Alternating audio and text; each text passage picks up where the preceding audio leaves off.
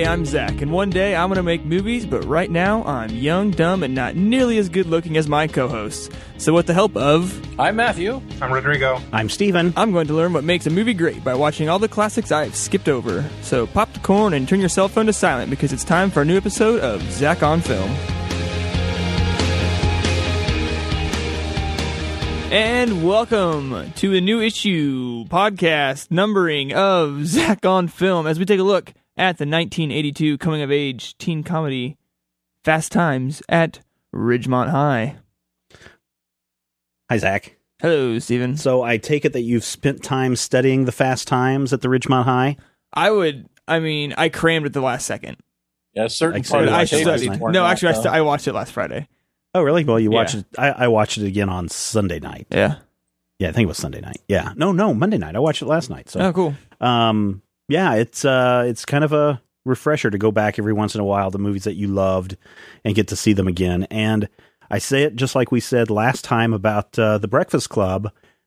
So much of it I remember, and then there's so much going back and looking at this again that oh, I forgot about that part. You know, hmm uh, although Matthew and I will probably drop into uh, some Mr. Hand Spicoli conversations later on. Yeah, and it won't be part of the show either. It'll be actually that will be our that's our daily interaction. what Matthew doesn't know is I'm going to show up at the end of uh, end of the night, knocking on his door, and say, uh, "Mr. Peterson, you have wasted exactly eight hours of my time. we are going to sit down and talk about the Platt Amendment." I still want to know why all the pictures on my wall are blurred out. Now, see, that's one of the things. There's a lot more. There's a lot more nudity in this film Yeah. than I forget what the last nudity laden film we had you watch was. Animal House. Prob- Animal House. Animal yeah, yeah. There's a lot more nudity in this movie than in Animal House. Yes. Um, so. and especially in Spicoli's room where he's got you know the Playboy centerfolds plastered all over his wall. Yeah, I love and I love it that into that scene when he's walking out. It's like he finally notices, like, oh, there's naked women all over this place. And then he just shakes his head. And so, uh, Rodrigo, when did you first watch Fast Times at R- Ridgemont High? I probably the first time I saw it, I was probably around twelve years old, um, and it was they aired it fairly regularly eh, on the I want to say Fox affiliate Oh, of yeah. uh, back when I lived in Los Angeles. Like that, you know how you know how like local channels have like that one weekend That movie that they show that they play over and over again. again. Yes, Yeah, and that's Fast Times. Spaceballs. Fast Times was one of Hmm, them, um, and there were a couple other ones that were like actually the Magnificent Seven was another one of them. yeah, yeah. and they just aired constantly. Do you remember? So you got to see edited version. I mean, Born you in had the East stuff- LA. Oh boy. Oh, Uh, so you got to see it all blurred out with all the words taken out, with you know Mhm. really nothing going With- on as far as the, sex with department. the uh, yes, with the uh, sex fantasy scene very chopped up. oh yeah, yes. Oh, and. I, and that's what that's the weird thing is if you watch that edited for like the TBS version, it's just like so weird to see Yeah. That it, it almost doesn't come off as a fantasy because it's the way it's edited. It's almost like Mhm. this really happened, and then suddenly he's in the bathroom, and that doesn't make any sense. And um, yeah, so that's pretty weird. I th- I think for me, I think I saw this on probably channel forty one, Matthew. Because Oh, yeah. I know it wasn't in. I know I didn't see it in uh, in college, but I think I do remember seeing this. Well, maybe not, because geez, it probably wouldn't have been on regular television by eighty nine. It was. It was, was it? Okay. Yeah, it was. It was one of those movies that kind of quickly made it into rotation. I don't know that it was particularly highly regarded at the time that it came out. Right. I mean, it was it was a movie, and people were like, "Ooh, yeah, this sure is a movie," and it was a movie. But back then, things had a different turnaround too. I mean, you Yeah, could have a movie a year or two old, all of a sudden show up in common rotation on TBS. Yeah. That's how a Christmas story became a thing. Oh yeah, yeah. Now, how did you? When did you first start watching this movie? I remember clearly. I Did was you did you see it in the years old. theater? No, God, no. Well, I was 14 years old, and my friend the stork and I knew a guy, and I can't remember if it was his cousin or whatever, but he ran the VHS. Well, he worked weekends at the VHS rental place down by the river. Down by the river. And we would go down there and you could rent it. But here's the thing about watching it on VHS. Even by that time, which would have been 1984, 85, there's a certain portion of the film that was really worn out from oh, backing sure. up, and replaying, and backing up. Which you is could really almost weird. not see anything of Phoebe Cates. Which is really weird so because Phoebe Cates is topless for that one eight second tracking shot, Yeah. right? But it's the climbing Jennifer- out of the pool. Yeah, yeah. Mhm. But Jennifer Jason Lee is like topless like two or three times throughout the movie, Yeah. and Yeah. everybody always goes back to the Phoebe Cates scene uh, to parody, to spoof, to you know reimagine the again and again, Jennifer to Jason- rewind again and again and again and again. Part of and that is again. because of the structure of the film. Jennifer Jason Lee and Rat, I don't know the actor's name, are the entry level characters. right, right, right. Right. And Stacy and Damone are supposed to be the ones who are wanting to try and be like the kids in the movies.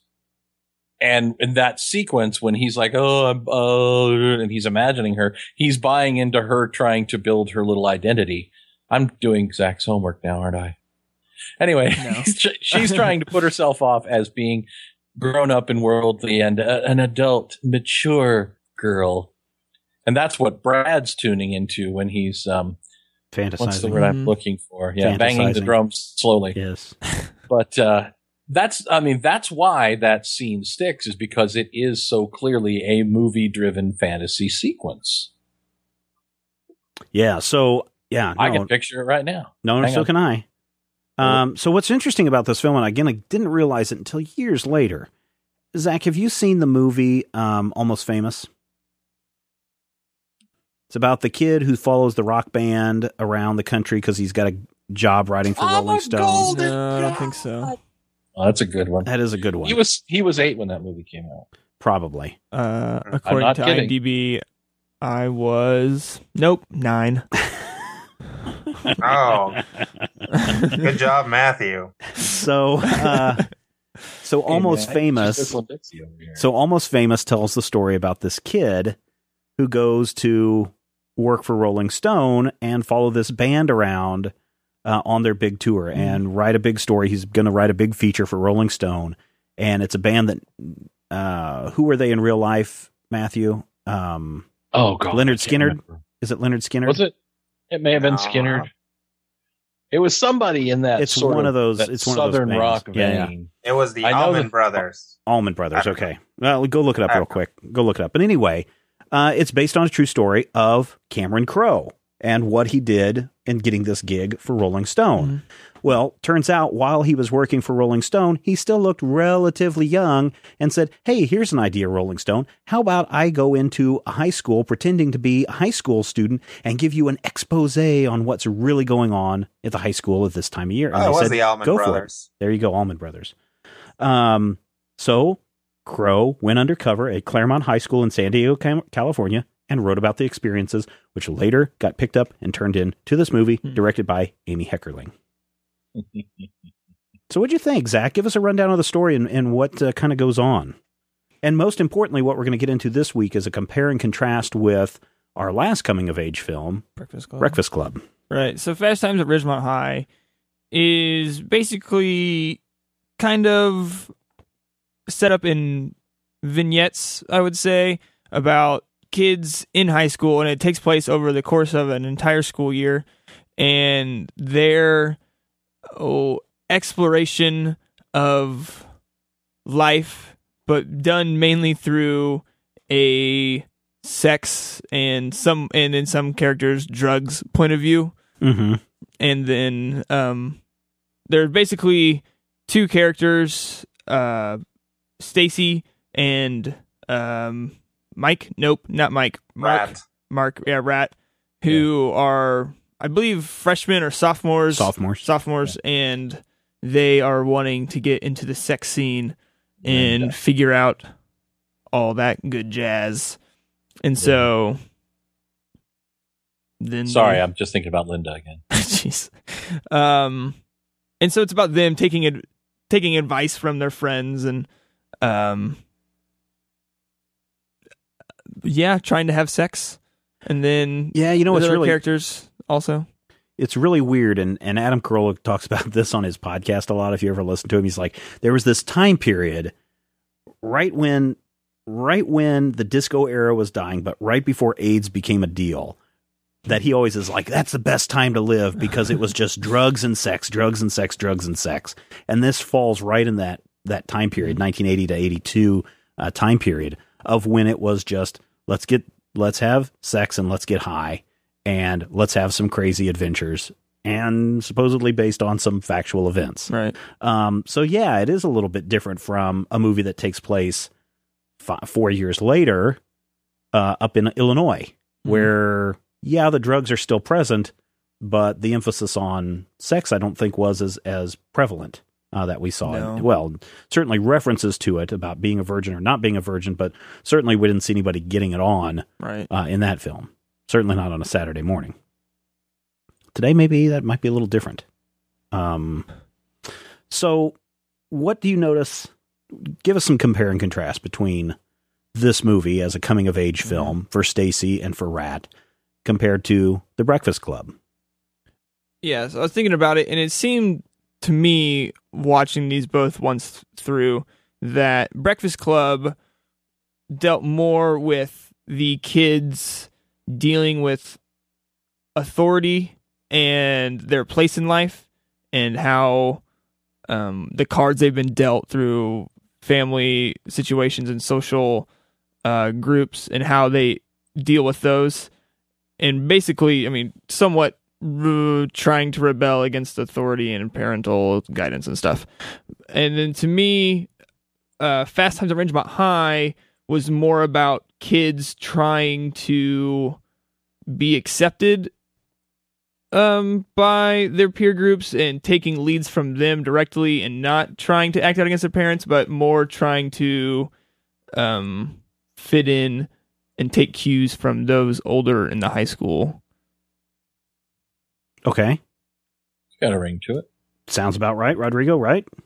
Are we missing Uh, something? I think well, I think the the focus is different. I think that um the Breakfast Club is asking the question, who am I? And Fast Times is asking the question, how do I get what I want? Mm-hmm. Mm. Which is which are which are very close, very similar, and that's why they're both coming of age movies. But it, it, it leaves you with a very different product. You know, the, the kids from the Breakfast Club are trying to kind of cement their identities. The kids from Fast Times, a lot of the time, are perfectly willing to abandon their identities to get laid. Yeah. Interesting.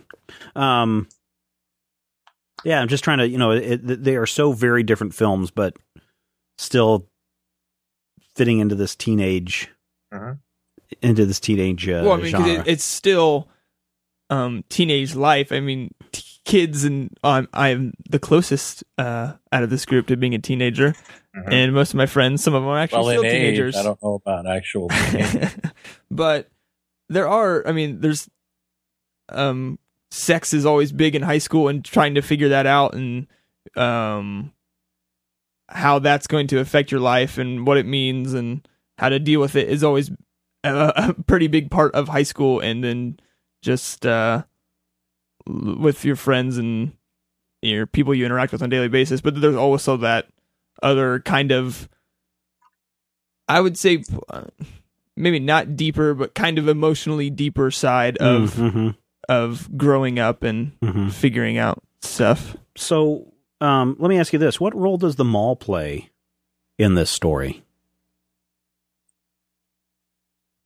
uh, like a breeding ground of kids Okay, all right. for for all sorts of diseases. Yeah, I mean, you're you're kind of right. It's it's kind of that breeding ground because, and I don't know where kids go today. It's certainly not are the mall. that are the mall no Have you been to a big Have mall? you been to your the oh mall? yeah I haven't been to Are the Mall. Well, actually, I did go to Are the Mall this uh, past weekend because I had to buy two shirts Mm. at an outrageous price. I might add. of course Uh, apparently, big and tall man sizes uh, cost you quite a bit more, the only point to ever go to are the mall is for chinese Yes. which is not a- even real Chinese.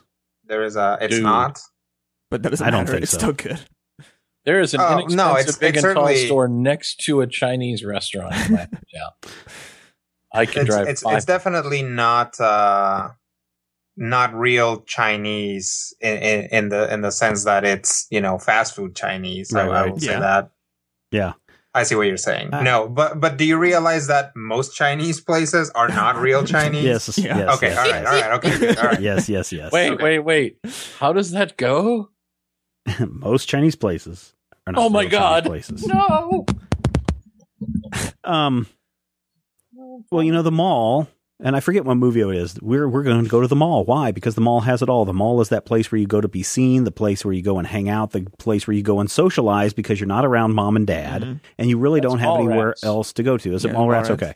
Um, and that's really why the mall plays a big role in this because everybody's working at the mall during their break times. They're interacting with one another. Um, the mall is depending on what part of the mall you're in, kind of designates your social status, right? Because Mhm. here is um, uh, Phoebe Cates working at the pizza place, and that is the hotbed of uh, of where people are going. All the hot girls work there. Jennifer Jason Lee doesn't think that she, as uh, Stacy, doesn't feel like she is meant to be at that high status. And then you look at Mark Rat Ratner, who is the um, um, the ticket taker, The usher. Or, the yeah. usher, usher. yeah, the usher at the movie theater, and he complains that oh, I'm way on the other end of the mall. I've been relegated to some other status, and then Mhm. somewhere in between the food court and the movie theater is the arcade, and that's kind of this melting pot where you're going to see.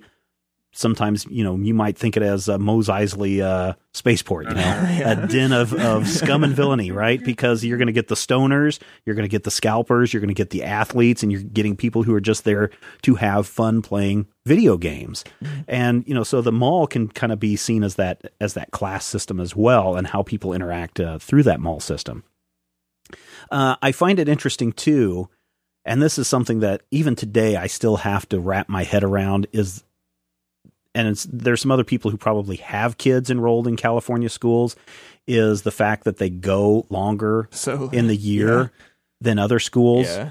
Uh, than other school systems. And um, I, I remember when I lived there, it was like middle of June. I'm like, why are kids still in school? Shouldn't they be going out? And then uh, one of my friends said, no, we have you know like these breaks that take you know two or three weeks, and then we go back, and then it's longer. Um, but that still amazes me at the end of the film, where it's like the final exam is on June 3rd, and it's like, man, I've, we've been out of school for weeks by that time. Yeah. Mhm. Um, the other thing that surprises me, and this may be a little bit of um, creative license in that the football game is going on well into December and January in this movie. If you think about it, Yeah. Christmas has already occurred, and then the big game comes. Uh, where they wreck the car and and get um, Mhm. hmm and get uh, Charles uh, Jefferson all fired up to beat things up, which is also a little bit weird for me. Well, I mean, if they make it into the postseason, Yeah, I guess. I mean, I guess they could be going that long, right? although they they probably wouldn't be playing their rivals right. Yeah. in the postseason, Right. Because it would have presumably already eliminated them. I don't know. Somebody from California will explain that part of the movie to us, I am sure. The other thing that really is surprising is the actors that we see in this film. Sean Penn, Sean Penn as Jeff Spicoli is probably, and I don't even, I haven't even looked uh, recently to see what Sean Penn's uh, thoughts are, reflections back to Jeff Spicoli. He may be at that point where he's like denies he even was in the movie. Um, Jennifer Jason Lee, she's played in a couple of uh, things that I think people would know. Judge Reinhold. Um, Yeah. In every movie in the '90s, Yeah, Judge Reinhold. Yeah. Um, Robert, Robert an actual judge now. Robert Romanus as Mike Damone. The only other thing I've ever seen him in was in the Rockford Files as a New Jersey kid who wants to come out and be a mobster. I That's the saw him in another movie, basically playing Damone, but I can't for the life of me what remember what the movie was. Uh, Brian Backer. Wasn't he on MacGyver? He may have been. Who knows? Um, Brian Backer was in Meatballs uh, long before this movie came out. Um, last thing that he was in was in a movie called Vamps in 2012. Uh, but then we get in some real cool ones. Uh, Phoebe Cates, of course, has been around for a long time. Ray Walston, many people at this point know him as my favorite Martian. Mhm. Um, Vincent Chevalier. Some people I think knew him, but he doesn't become more important until Ghost, the movie Ghost, comes out because he plays the ghost that teaches uh, what's his name how to how to interact with objects. Nicolas Cage, No, No. not Nicolas Cage. Um, uh, Roadhouse. yes, Patrick Swayze. yes. Swayze. yeah, Roadhouse. He Still- teaches Roadhouse. Still, the thing that surprises me still today when I see it is Forest Whitaker is in this movie. Yeah. Yes. Yeah. A teenage Forest Whitaker. And then, of course, you've got Nick Cage, Anthony Edwards, and Eric Stoltz as Spicoli's buds. The unnamed stoners. I love looking at those those like whoa, what? Yeah. So in the in the scene when they go into All American Burger at the beginning, Mm-hmm. and we see his friends that are taking off shirts. So Eric Stoltz, you would see him later in Mask, right? Or he was going to be in Mask. He was also going to be in uh, Back to the Future, I believe, and then get He was in that. Mask. He was cast as Marty Yeah, yeah. McFly. Yeah, yeah, yeah. That's right. Didn't make it. Anthony Edwards, of course, uh, from uh, Top Gun and uh, Revenge of the Nerds. ER. ER. And Just got then, a show uh, canceled off of TBS or something. and then this guy named uh, Nicolas Coppola. Little Nicky Coppola. Yeah, yeah. Uh, Mm-hmm. Who would later go on to uh, play Ghost Rider in Ghost Rider 2. hmm Yeah, Yeah. changed his name though. Uh, he took he took Yeah. the name of his favorite comic book character. Yeah, Nicolas Cage. And now you know the rest of the story. So it's it's always fun to see these actors, you know, win. Mhm. You know, remember when the first appearance of these Yeah. characters occurred. there are like five Academy Awards just waiting in the wings of this movie. Yeah, yeah, yeah. Yeah. Um, what'd you think Now, about this the? movie didn't get them, but No, no, no. what'd you What'd you think about the acting, uh, Zach? um. Are they believable in their roles? Yeah. Yeah, Hey. they are. Hey, listen, that's my head. um, he was definitely oh one of the wackier characters that teeters on partially unbelievable. yeah, Um, but I live in Kansas and I don't see very many surfers, so yeah, but you see stoners though. I do see stoners.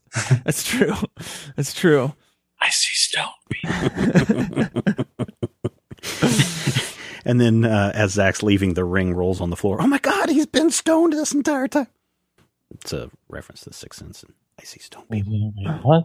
Oh. Anyway, yeah, Are you implying that Zach? No, no, no, no. Oh, No, what? Anyway, that explains the condom up the nose. It was only once. Rodrigo acting. Acting. Acting.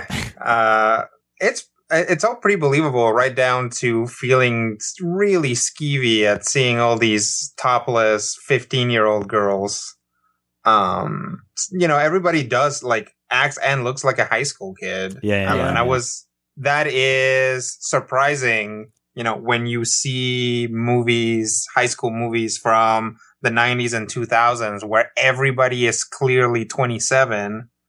You know, going back and seeing these kids who really, really do look like kids, like they're not done growing up, Yeah, yeah. Mhm. um, is pretty good. And they, I don't know, I, I think in general, everybody seems to have this like r- real palpable awkwardness, even especially, and, and, and I think that Phoebe Cates and, um, I forget the other guy's name, the, the, um, the guy who plays the scalper. They do a really, those two do a really great job of conveying someone who thinks of themselves as worldly, but Mhm. really aren't Mhm. Mm-hmm. in the context of the story. Mm-hmm. You know, like somebody who says wise and sage things, or they think they are, but you can tell that there's something that they don't, that there are things about the world that they don't understand. Yeah. And that might be because they were pretty young at the time, but that's either good acting or good acting and good directing. So Jennifer Jason Lee, who plays Stacy, would have just been 20 when the movie was released, so she was probably 19 when the film Mhm. was being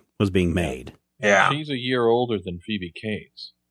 Yeah, so Phoebe So would have probably Cates been about 18. 19. Now, Bob Mhm. Romanus, who played uh, Damone, was damn near 30 when they made this movie. Yeah. Does that does that bother you guys whenever they have people that obvious? I mean, I guess to Yeah. me, growing up, every kid in a movie always seemed much older than they looked, right? Because they were, right? Sure. Yeah. Sure. But you know, we look at um and then again, it- when I go back and look at yearbooks from that same time period, I'm like, these guys look like they're 35, you know? but then today I look at these movies and I'm and I it doesn't affect me as much. I look at them and say, "Oh, well, that's somebody that's Zach's age, or you know, that's somebody that's so so and so's age." You know, I don't, and maybe that is it, but it didn't really bother me that that much. I just Mhm. assume that oh, all kids look like that. Yeah. Our expectation of age, I think, is another one of those things that's based on Mhm. what we're what we're exposed to. And when I was in high school, my best friend was, and I am crapping you negative on this, a 16 year old blonde who was part Native American, and I swear to God, looked like a porn star stripper at the age of 15 and 16. hmm And when I would go and people would say, I've never seen girls who look like that in my high school, I'm like, oh, I, I know one. She Yeah. does, she ain't in love with me, but you know, I know one. And yeah, I think that, there's, and I, and I think that's that's an important aspect of it. Is that there are kids who develop early, there are kids who don't develop until they're in college, and you know, if going through my yearbook, I remember there was this kid who was probably like four five, and his freshman, like our freshman year, and the next year he came back and he was like six five Yeah, yeah, yeah. You know, Yeah. just over the summer. And it's crazy when people hit their growth spurts or, you know, start growing facial hair and things like that. hmm Yeah. Most Well- most of the most of the seniors in my school had full on bushy mustaches. I mean, Mhm. Rodrigo esque Rodrigo esque facial hair. Right. because they knew. Well, and think about this. The Breakfast Club last year was what, 84? 85, yeah, 85. something like that. Yeah. Okay, so Anthony Michael Hall is in that, looking the weedy kid. In Edward Scissorhands, six years later, he's grown up to become Judd Nelson. And he's the big meathead, muscle bound guy. Yeah. In the, you know, same actor. He was what, 20 during the Breakfast Club and 25 during Edward Scissorhands. I mean, there are people who can get almost into their 30s. What is Alison Brie, like 30 years old? And she still plays a convincible 21, 22? Right. You know, well, I mean, yeah. you can look at the same way if you look at Friends with um, uh, what's her name, um, who had to be well into her forties. yeah, Phoebe. No, no, no. Well, Phoebe, but uh, the brunette from the Springsteen video. Um, Jennifer forget- Aniston? no, not Jennifer Aniston. The other one. The other one. The other Monica. girl. Monica. Mon- yeah, the- Cougar Town. yeah, What's Cougar? Town girl. From Misfits of Science? Yes, yes. She's like you know, she's, she She's was like forty plus something in that in that show, and she was supposed to be playing. No, she it- wasn't. Yeah, she was. She's pretty Oh, close. she wasn't. Pretty close. She was not playing her age type. she Um, was Courteney not Cox. 40. She was born in 1964. Courteney Cox. Yes, Courteney Cox. That's who we're talking about. Um, but I don't know. I don't know if it. Bo- I mean, it doesn't bother me as long as the acting is there. To um, if they're not playing exactly on type, because wasn't uh isn't um, Pink Ranger? She was well beyond high school age when she was in Power Rangers. I, mean, I Amy think they all Amy was. John Johnson. I don't know that they were. Um, I Really? think that the youngest of them was like 19. Amy Jo Johnson would have been maybe 21, 22. Yeah, yeah, playing a Because she's the 15, same age 16 we are. Yeah, yeah. And that's and and that's the and that's the thing is you get into this like oh he looks like he's in high school or she doesn't look like she's in high school, but in the end you know these guys are actors. I mean, Mm. It's Look their at- job. look, Well- look at Sean Penn. Look Yes. at every face that Sean Penn puts on. Yeah. Yeah. Now, going back to what you said, though, Rodrigo, I remember watching this originally and then getting to see all the the naughty bits uh, when my friend had HBO and it happened to be on HBO late night. Yeah. Um, didn't think a big deal about the nudity then, but this time when I watched it, I was like, Oh yes. "Hey, you know what? These kids are in high school." Yeah. and I and I felt the exact same way. Even though you, you're right, Matthew um, um, Romanus, uh, Robert Romanus, who plays Mike, obviously not No. 19 years old No, no, no. or 18 years old. I always took him as being like that 22 year old kid who never quite got out of high school and hung around a year or two longer than Yeah, he yeah. should have. All right, so let's take a quick break here. Let us, uh, before we transition to some of the technical stuff, let's take a moment Technical and thank those people who uh, made this episode happen. I'll do it in my Zach voice. Okay. This week's episode of Zach on Film is brought to you by the, the helpful associations of Alexander Attia. I love that name. George Mummert, Jonathan Mickelberg, Jim Croshaw. I'm sorry, my larynx was in pain there. Alexander Almeida, who I think was on 24. Justin Higgins, Robert Taylor, Marco Selmo, Matthew Hones. Is that Hones? Yeah, Jones. And George White. Proud They're proud something. The proud spoiler Oh, rights all. supporters. There we go. Oh, of Zach. yeah. Oh, you got to love Yes. these technical proud, difficulties. proud, proud husband. Dignity. Music, Zach. Yeah. Tell me about the music. Music was very upbeat and poppy. Picka picka pow. Anything else? uh, it got sad at one point.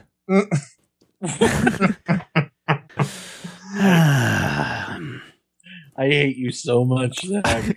Matthew, please educate you young please- Zach on the music of Fast Someone Times at. Ridgemont. Ridgemont High, First please. of all, it wasn't really sad. It was like super sad. Oh, my bad. And second of all, this is another one. And I think much like Animal House, the music used here is music designed to just kind of grab a zeitgeist and stuff it in your face.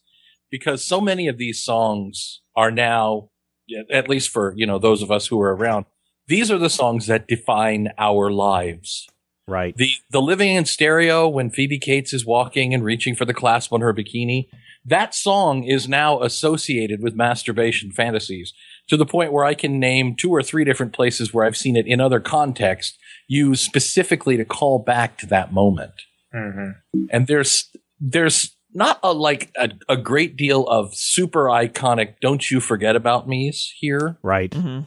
but all of the music is oh so very 80s. This is another one where I think that this movie is so early 80s that it is actually superseded what the early 80s were really like.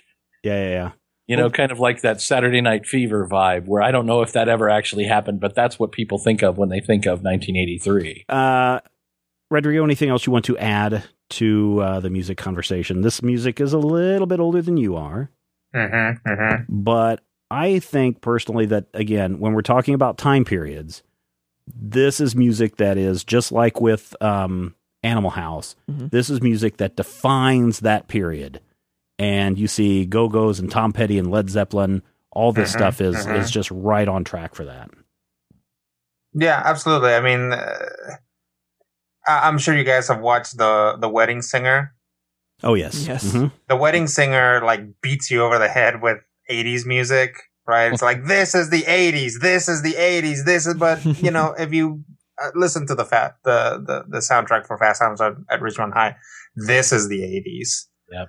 Um, you know, That's what we call music. yeah they've they've got you know and and the thing about it is is that it's not just strictly super 80s stuff you know they've got some stevie nicks for example which Mhm. you know fleetwood mac is is coming from a, a previous decade um into the 80s um and uh they do play that uh raised on the radio song Mhm. i don't know if they, they do they play it more than once because it, it got really stuck in my head Mm, I, I don't know about that. I don't know that they played uh, somebody's girl, the Jackson Mhm. Browne song, somebody's baby.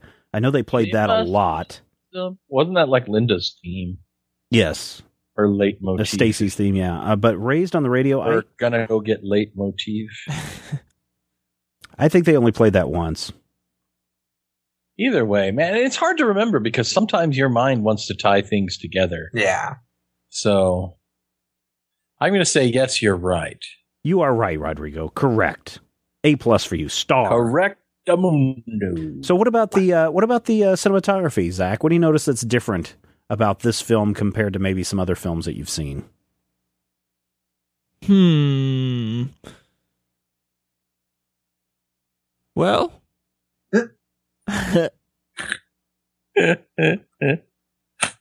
Why don't you tell me? Ah, And I will the- Man, confirm. a Cheers. dropped a whole letter Oh. grade right there. Ah, Nothing, nothing really stood out. I, grade I, right I meant to you watch had him, but nothing and really then stood you out. lost him. You're just like, Dang it! oh, so close. A couple of things that, that I think uh, are are pretty important here to look at. Not very many setups, right? I mean, they're not doing a lot of coverage Yeah, in their in their shots. When you're in a class and Spicoli and Mr. Hand are having their conversation, you cut back to the classroom. Yeah, All the classroom cutaways to that wide shot are all from the same point of view, are all from that door corner part of the room, uh, looking Mhm. back. Even the parts where he's telling him to come up and grab um, some pizza, you're not moving that ca- that camera too much further into the classroom past that door. Um, and then also not a lot of, of super close ups, except in those moments where it really matters.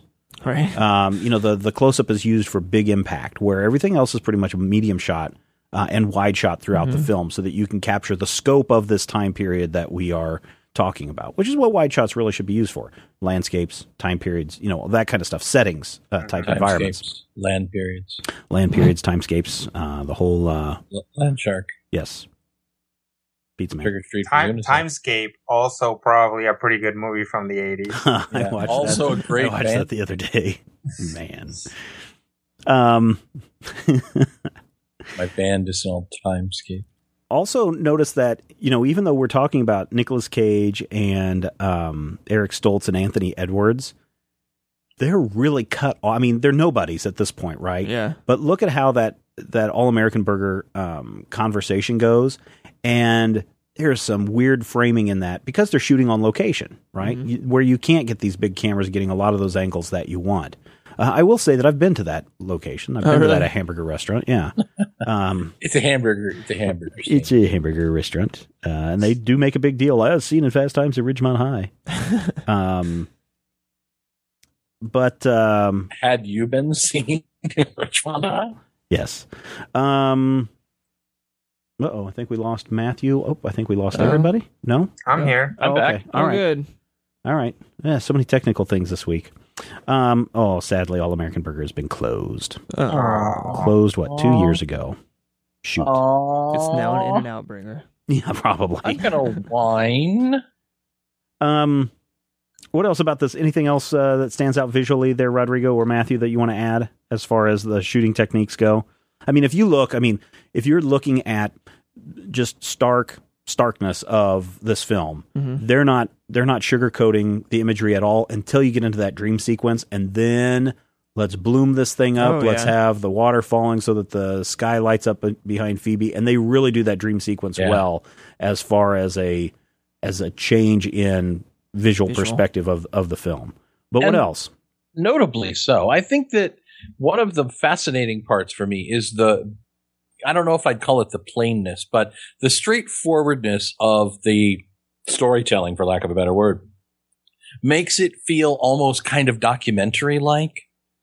Like we weren't necessarily staging this. We just stuck a camera in the corner of the room and this stuff with Mr. Hand happened Yeah, Mhm. which I think that that kind of that naturalistic approach really adds to a the reason why it sticks with people because it feels like a memory. Uh, did I tell you about this guy Spicoli I went to high school with? But it also ties the whole thing together as I think more authentic, not necessarily that removal that you have when you're watching a movie and it's clearly set in, you know, space or I don't know, the Power Rangers laboratory, whatever you're looking at. And uh, if I may kind of uh, transition here, uh, aside from that, from the fact that basically it's all shot from that height of somebody who is either sitting there or standing there watching this, hmm um, the editing also kind of makes it feel like a documentary. Um, Mhm. There are no wipes or transitions or anything like that. And if you notice, at the end of a lot of scenes, there are pauses. Like it's not Mhm. like thing happens, cut away to something else. right. Right. Um, there are not a lot of sound stingers in between either. It's like thing happens, awkward teenage pause, next scene. Yep. Well, and you're right, Mm, yeah. Rodrigo. I mean, it is kind of takes a little bit of that documentary approach because true story, right? Or Yep. lifted from a Yeah. true story. So, what Based about the editing then? story. How does that how does that tie into the editing, Zach? I don't know, Rodrigo. Why don't you tell me, and I'll see if I agree with you. I think that Rodrigo probably knows this. I'm just gonna let him take it. No. No. I'm sure I'm Why sure are we all Zach talking like this. I'm sure Zach has some great insight about the editing. Now Steven looks at me condescendingly. I'm not. I'm smiling. I'm sitting here waiting for your answer. Yeah, uh, it's not like I'm let's- Mr. Hand knocking on your door and saying, "Zach, we're going to sit down and watch this spot- film, No, I'm Together. sure that'll, that'll and I'm going to point soon. out everything in the film to you." Uh, no, that's coming. Although we soon could, now. that would be That's coming, soon. Yes. hmm Um, editing uh, seemed to be pretty straightforward. cut back and forth like a conversation style, boom, boom, Mhm, reaction mhm. shot, go to the class, hmm go to I would- I would love to find out what the shooting ratio of this is. Uh, Just because by five. I'm One betting that it is it is super low. I bet it's got to be a three to one, four to one ratio of and film ratio. Uh, the shooting ratio for people that don't know is the amount of film shot to the amount Yeah. of film used because they don't they don't spare a lot of let's cut away to this, let's cut away to that, Yeah. let's get this low angle, let's get this high angle. This is very you know cut and dried. It it almost seems very not. It almost seems formulaic where hey let's just get in and get this out. This is going to be a nothing of a movie and Yeah. let's just let's get it shot chopped and up on the screen so that we can make some money off of these kids Mhm. yet you know in 2005 fast times at ridgemont high selected for preservation in the united states national film registry of the library of congress congress for being culturally historically or aesthetically significant and by aesthetically, they mean Phoebe Cates topless. well you know there's i mean there's something about that look of capturing of that Phoebe time Cates period topless. I agree with you. I'm not arguing. Uh, Definitely, and you do have a point. And I think that you know uh, I, I mentioned it before, and I think it's still true. Is these movies become the expectation that you have about what that time was like? Not just Mhm. Zach, who wasn't alive then, but even you and I, who were ten or twelve. Fast Times at Ridgemont High feels like to me a movie about the 80s. It wasn't what I did in the 80s. It wasn't, you know, my 80s per se, but it was the 80s. It was something Mhm. that everyone in that time frame in my high school shared. Everybody knew a guy who thought he was Spicoli. I never thought I was Spicoli. I wanted to be Damone until I realized that Damone was a dirtbag Hmm. but you know you don't recognize necessarily that Damone is a dirtbag when you're 14 13 years old so Mhm. Yeah. i can definitely see the the cultural significance of it in that in many ways it's more 80s than the real 80s yeah even though this is that this is that turning point where it's still almost, Almost but the not quite 70s, the yeah. 70s yeah, Yeah. It's go- it's going to be fascinating. You know, we've mentioned about this other podcast that we're working for our members only section. It'd be interesting then to look at. Um, it'd be interesting to look at American Pie in that Mhm. in that um, other show, just to kind of uh, talk about it because I don't. I mean, it's. I mean, I think there's some cultural significance to American Pie, but I don't think it's. I don't think it ranks up there. Maybe I'm wrong. Uh, You're I don't think it ranks up there with Fast Times or Breakfast Club as far as that coming of age movie. Uh, you mean as far as quality? Yeah. I, I'd say I'd say American Pie is, um, you know, shot for shot, uh, you know, as good of a, of a movie as Fast Times. Okay. honestly. I think that a- any time that you like, if you're a, a child of the '80s, Fast Times is going to be a lot more relevant to you. If you're a child of the '90s, American Pie is going to be a lot more. You know, I don't know. Can't hardly wait. Who Yeah, yeah. cares? Yeah. well, Um, Well, that's why I think when we look, if, if- if we look at it, and I think we probably will look at it in the other podcast series, Mhm. I think it'll be interesting to sit down and just walk walk through it as we're What watching. what is what is interesting about American Pie is that it was considered very raunchy. Oh yeah, yeah, yeah, yeah. Yeah. but there's like if you compare the amount of nudity and the amount of time that we spent on basically boobs i would say that it's a lot lower in american pie and i think I a would big agree. part of that is what you talked about earlier is that american pie was created post aids scare in a world that was still trying to move away or maybe not trying too hard to move away from that what that created which is this like sudden puritanical like Mhm. cleanliness surge of movies Yeah, yeah, yeah. yeah Well, and I, I don't. It's just something about the '80s in general that there was the conservative. uh I don't want to say lashback. You know, it, it's yeah but there was a lot of Mhm. Conservatism that jumped into films in the Mhm. '90s. And I mean, by the time you end with Porky's and the Eddie Mhm. Murphy Beverly Hills Cop movies that have nudity, um, even you know Terminator with uh, Linda Hamilton there. You know, by the Yep. time you get past and you hit probably 88, 89, maybe it would coincide with a new change in leadership in the nation. Boom, you're hitting conservativeville. I mean, even though Reaganism Oh, yeah. was was going strong, I mean, by the time you hit Bush era, man, things dried up. And then all of a sudden, even in the Reagan era, we had, you know, Edwin Meese and a huge expectation and condemnation of sexuality in the media. Mm-hmm. And I think that that is a direct response to the end of the 70s and, you know, the, the sexual revolution Yeah, having yeah. Yeah, consequences in the being, 80s. being over, yeah. But if you look at this movie as compared to American Pie, I think that American Pie has many of the same signposts. Oh, sure, sure. Oh, in yeah. it. It has many of the Mhm. same expectations Oh, yeah, and we many gotta of those get same laid. moments. It, Yeah, it yeah. practically has some of the same scenes. yeah, yeah, Yeah, and many of the same characters.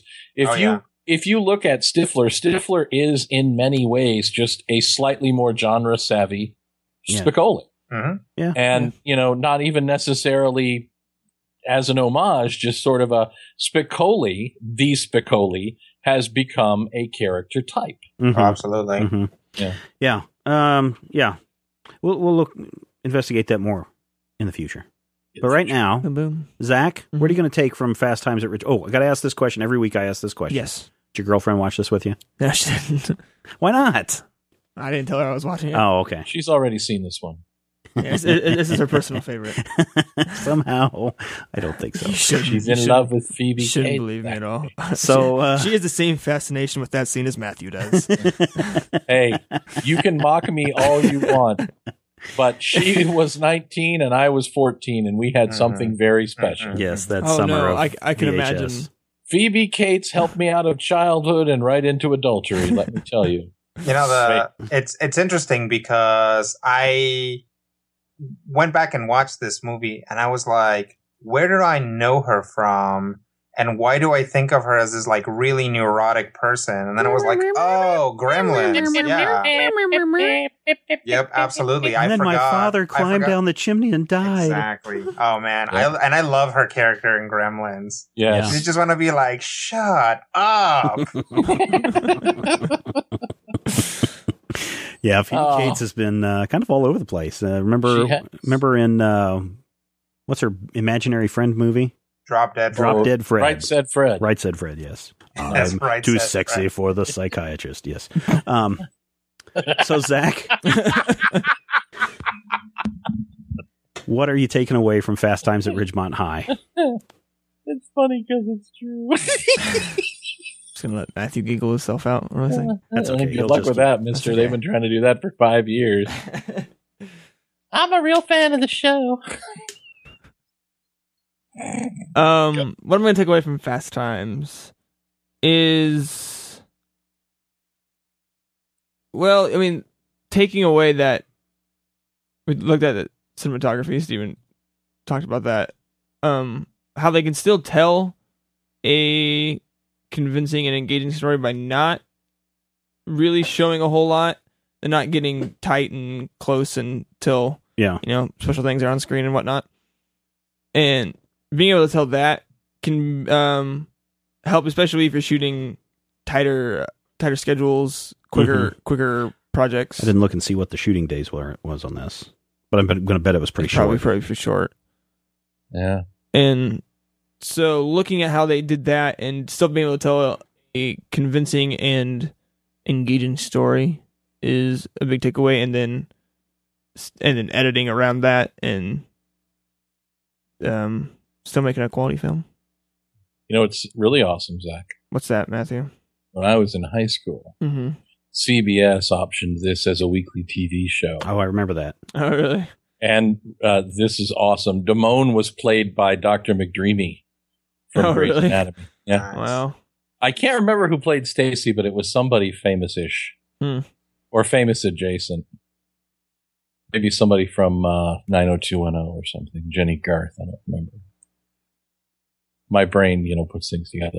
But I wanted to Right. share that with you because it had Mr. Hand in it and uh, Vincent Schiavelli Oh. as well, which is pretty awesome. Courtney Thorne Smith played Stacy in the television Yes, show. yes, from Ally McBeal From uh, Melrose Place.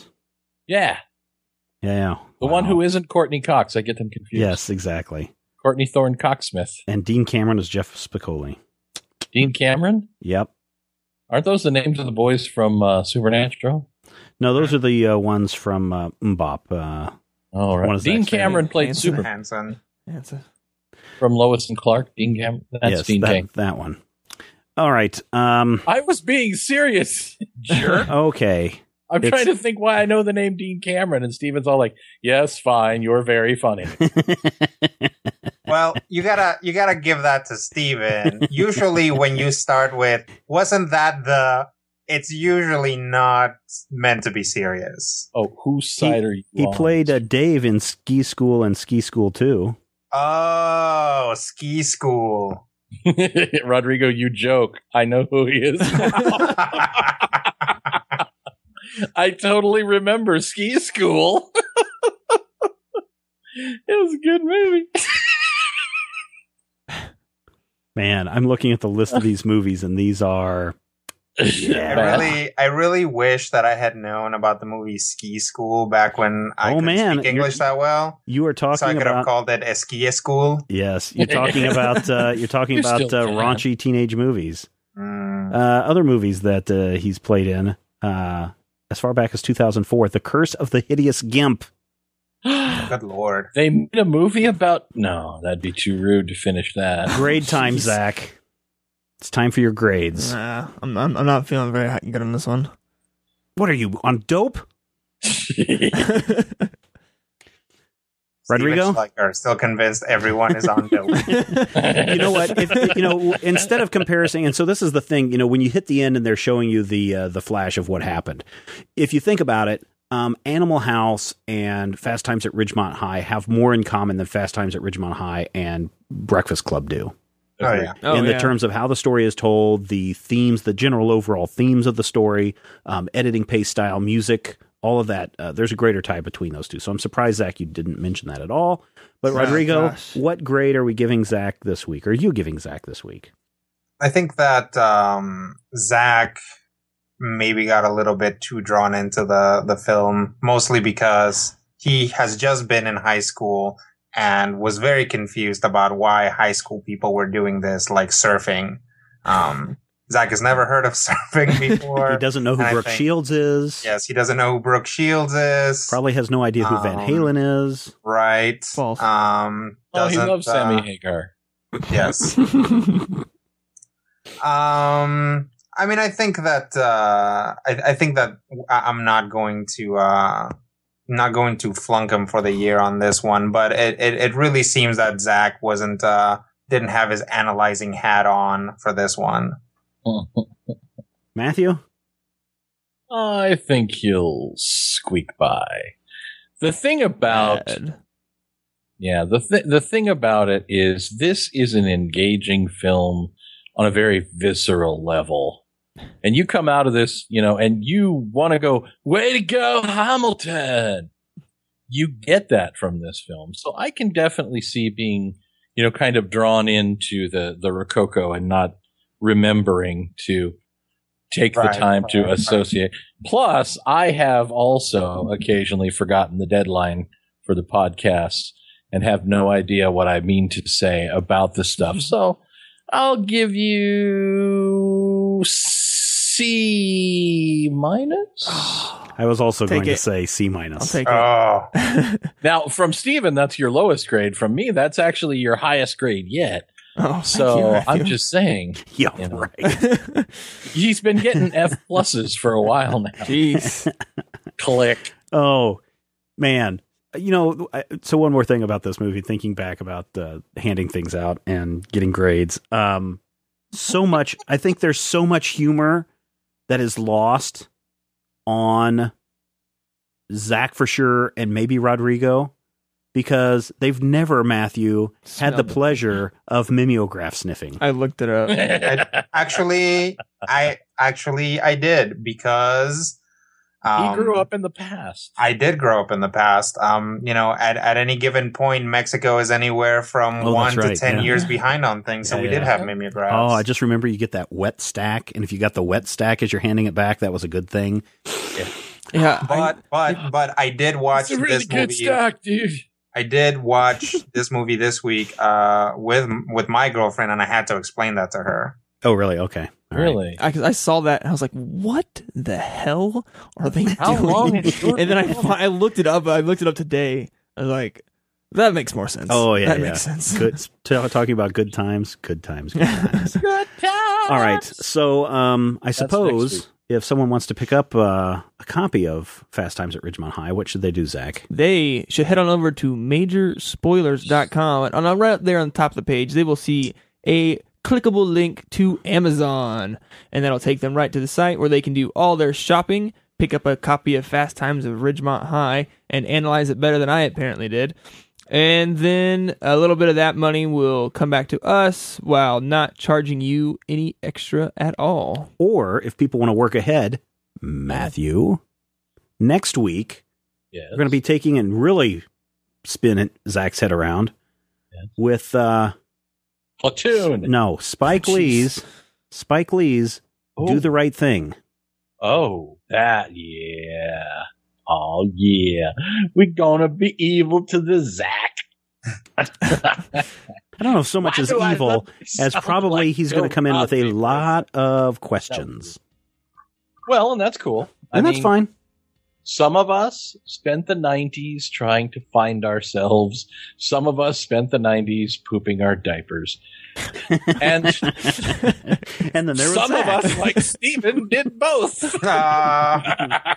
Oh man, after I watched Do the Right Thing for the first time, I remember getting that on VHS, popping it in, going, "Holy cow, what does this mean?" And I had to watch it a couple of times, if for nothing else than Rosie Perez. So next time, Oh. do the right thing. and in the near future, And that's going to wrap it up for Zach on Film this week. Thanks for listening uh, to us talk about films. And make sure to come back next week as we talk Spike Lee and more movies on Zach on Film.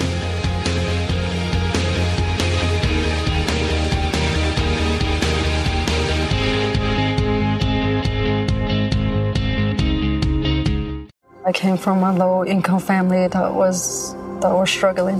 You see how hard life can get. GC became a part of my life because I don't want my family to fall back into that. I never thought education would take me this far. I'm still young. I still have a lot to do in my life and just want to get things done the way I want with a good education under me.